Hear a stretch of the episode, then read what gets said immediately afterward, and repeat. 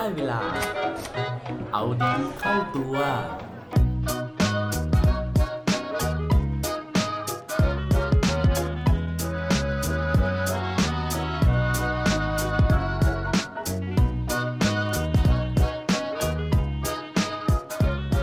คุณรักฉัน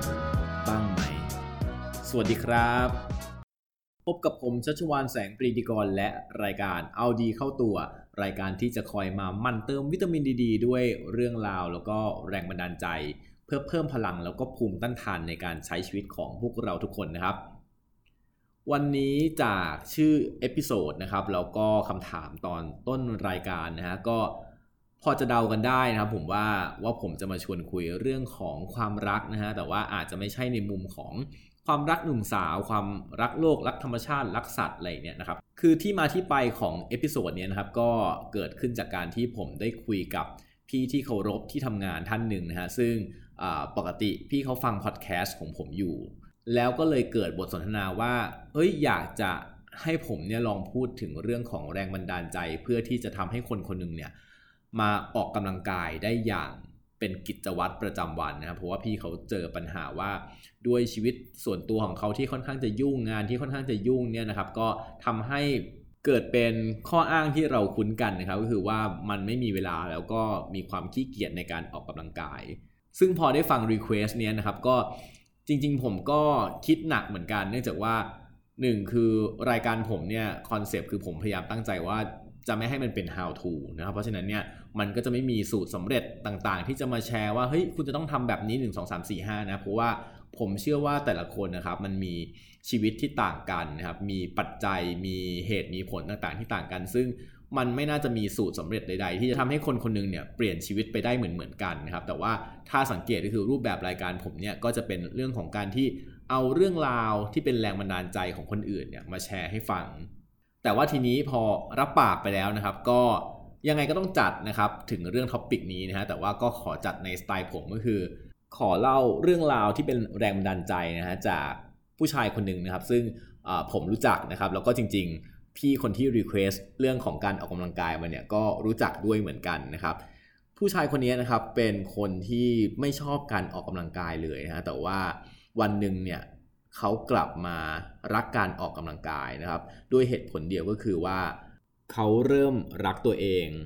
หลังจากที่เดินทางกลับมาจากสถานการณ์เฉียดตาย ซึ่งมีสาเหตุมาจากโรคที่เรียกว่า GBS นะครับ หรือว่ากินแลงบาเรซินโดม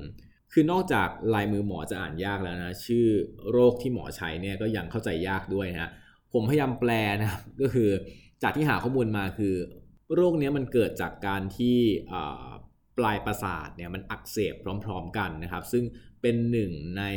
โรคแพ้ภูมิตัวเองนะฮะก็คือแบบแพ้ภูมิต้านทานของตัวเองนะครับ โดยอาการเนี่ยก็คือสอดคล้องตามชื่อเลยนะครับ ก็คือว่าโรคกินแรงนะครับเพราะฉะนั้นเนี่ยมันก็จะไปกินเรี่ยวแรงตามกล้ามเนื้อคือเกิดเป็นเรื่องของกล้ามเนื้ออ่อนแรงนะครับ แต่ความน่ากลัวของโรคเนี้ยนะครับก็คือว่า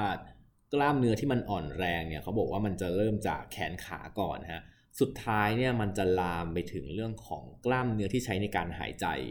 นั่นเลยเป็นสาเหตุว่าผู้ป่วยครับประมาณ 20%เนี่ยก็คือจะเสียชีวิตนะฮะหรือว่าอีก 10% 20%ต่อมาเนี่ยก็จะมีโอกาสพิการตลอดชีวิต โดยจากสถิตินะที่เขาเก็บไว้เนี่ยก็คือทุกๆ 1 0 0 0 0แสนคนเนี่ยจะมีคนเป็นโรคเนี้ยประมาณแค่ 3 คนเท่านั้นเองนะฮะซึ่ง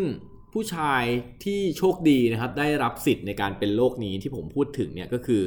คุณโบนะครับ หรือว่าชื่อจริงคือคุณพวัตเรืองเดชวรชัยนะฮะผู้บริหารของบริษัทมีเดียแห่งหนึ่ง ซึ่งผมเคยร่วมงานด้วยนะครับ แล้วก็ได้แชร์เรื่องราวเนี้ยมาให้ผมได้รับรู้ผ่าน บทความที่เคยให้สัมภาษณ์ไว้นะครับ ในเว็บไซต์ Good Life ในบทความครับคุณโบเขาเล่าถึงประสบการณ์ตอนนั้นว่ามันมีอยู่วันหนึ่งที่เขา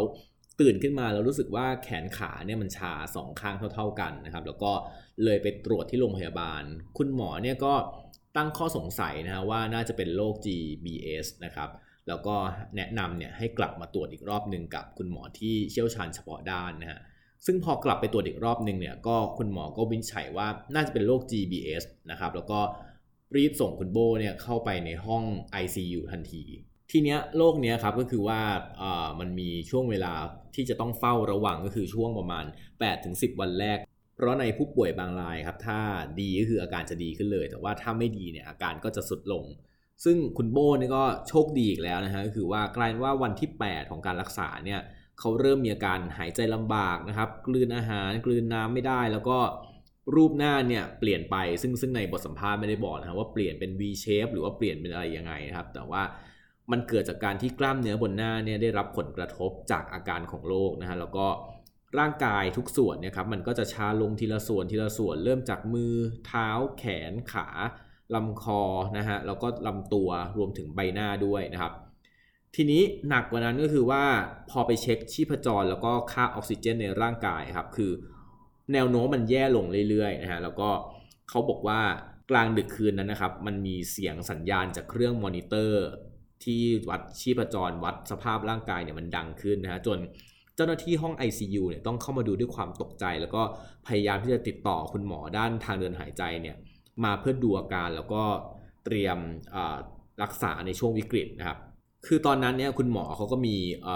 ทางเลือกอยู่ 2 ทางคือว่าอันแรกคือสอดท่อเหล็กเข้าไปในช่องปากนะครับกับอีกอันนึงก็คือเจาะคอเพื่อใส่ท่อช่วยหายใจฮะซึ่ง หลังจากที่ครอบครัวตัดสินใจกันแล้วเนี่ยก็เลือกช่องทางแรกนะฮะก็คือว่าให้เสียบท่อเนี่ยเข้าไปในปากแทนนะครับ ซึ่งถึงแม้อาจจะเป็นทางเลือกที่ดีกว่านะคือไม่ต้องเจาะคอเนี่ยแต่ว่าในระหว่างการรักษาเนี่ยมันก็จะมีเรื่องของความอึดอัดต่างๆ เพราะว่ามันมีท่อมาเสียบอยู่ในคอเรานะครับอยู่ในช่องปากเราเนี่ยเขาก็จะมีความเจ็บปวดต่างๆ นานา แล้วก็เหมือนต้องนั่งเฝ้ารอเวลาครับเพื่อที่จะรอ 10 โมงของทุกๆวันเนี่ยเพื่อที่จะได้เจอคุณหมอแล้วก็ จะได้ถามคุณหมอว่าเฮ้ยจะสามารถที่จะถอดท่อออกจากปากได้หรือยังนะครับ สุดท้ายนะฮะโชคดีก็มาจริงๆนะครับ คือในการรักษาวันที่ 19ครับคุณหมอก็แจ้งว่าวันนี้สามารถที่จะถอดท่อออกจากปากได้แล้วนะครับ แล้วก็ให้ออกจากห้อง ICU ไปอยู่ที่ห้องผู้ป่วยธรรมดา โดยที่หลังจากนั้นเนี่ยมันก็จะมีเริ่มเริ่มเรื่องของการฟื้นฟูกายภาพบำบัดต่างๆ ซึ่งเขาก็เริ่มขยับตัวขยับนิ้วขยับเท้าได้มากขึ้นเรื่อยๆนะครับ แต่ว่าสิ่งที่มันเกิดขึ้นคือพอป่วยนานๆนะครับ กล้ามเนื้อต่างๆเนี่ยมันก็รีบนะครับคือขาก็รีบ น้ำหนักก็ลดจาก 84 กิโลเนี่ยเหลือ 69 กิโลในเวลาแค่ 2-3 สัปดาห์ครับ คือพอหลังจากทำกายภาพได้ไม่นานเนี่ยร่างกายก็เริ่มดีขึ้น หลังจากนั้นเนี่ย สเดือนครับเขาก็สามารถที่จะออกจากโรงพยาบาลได้ แล้วก็กลับมาใช้ชีวิตอย่างปกติ จะยังมีอาการที่ค้างๆอยู่คือเรื่องของอาการแขนแขนชาขาชานะครับ สุดท้ายเขาก็เลยตัดสินใจว่าเขาต้องทำอะไรบางอย่างนะฮะซึ่ง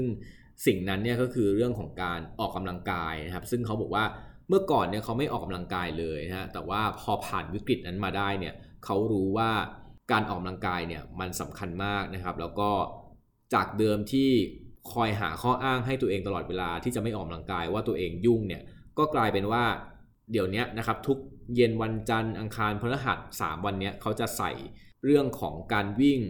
เอาไว้ในตารางชีวิตเลยว่าจะเป็นสิ่งที่เขาจะต้องทำนะครับ แล้วก็รวมถึงการที่จะเปลี่ยนแปลงเรื่องของวิธีการกินอาหารต่างๆ ด้วยนะฮะซึ่งเขาบอกว่าทุกวันนี้สุขภาพร่างกายของเขาก็แข็งแรงขึ้นนะครับ แล้วก็ใครเห็นเนี่ยก็ ทักว่าสดใสขึ้นนะครับ ซึ่งเอาจริงคือตอนที่ผมรู้จักคุณโบเนี่ยผมไม่รู้มาก่อนว่าเขาเป็นโรคนี้นะฮะก็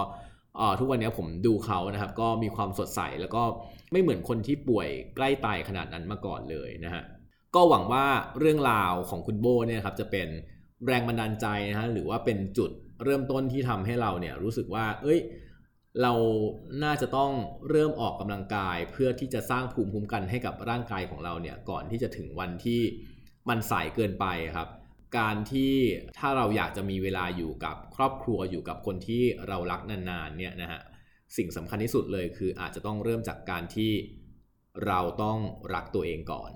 และปิดท้ายด้วยโค้ดดีโคดโดน วันนี้เกาะกระแสเรื่องของสุขภาพนะครับ ด้วยคำคมที่เกี่ยวกับเรื่องของการออกกำลังกาย เขาบอกเอาไว้ว่า the only bad workout is the one that didn't happen ก็เรารู้กันอยู่นะว่าการออกกำลังกายเป็นเรื่องดีนะครับ อย่างเดียวที่ไม่ดีก็คือเวลาที่มันไม่เกิดขึ้นนั่นเองครับ อย่าลืมกลับมาเอาดีเข้าตัวได้ทุกวันจันทร์ พุธ และวันศุกร์รวมถึงฝาก subscribe เอาดีเข้าตัว podcast ในทุกช่องทางที่คุณฟัง รวมถึงกดไลค์ กดแชร์ ในทุกโซเชียลมีเดีย Facebook, IG และ Twitter สุดท้ายนี้ Have a good day ขอให้วันนี้เป็นวันดีๆ ของพวกเราทุกคน สวัสดีครับ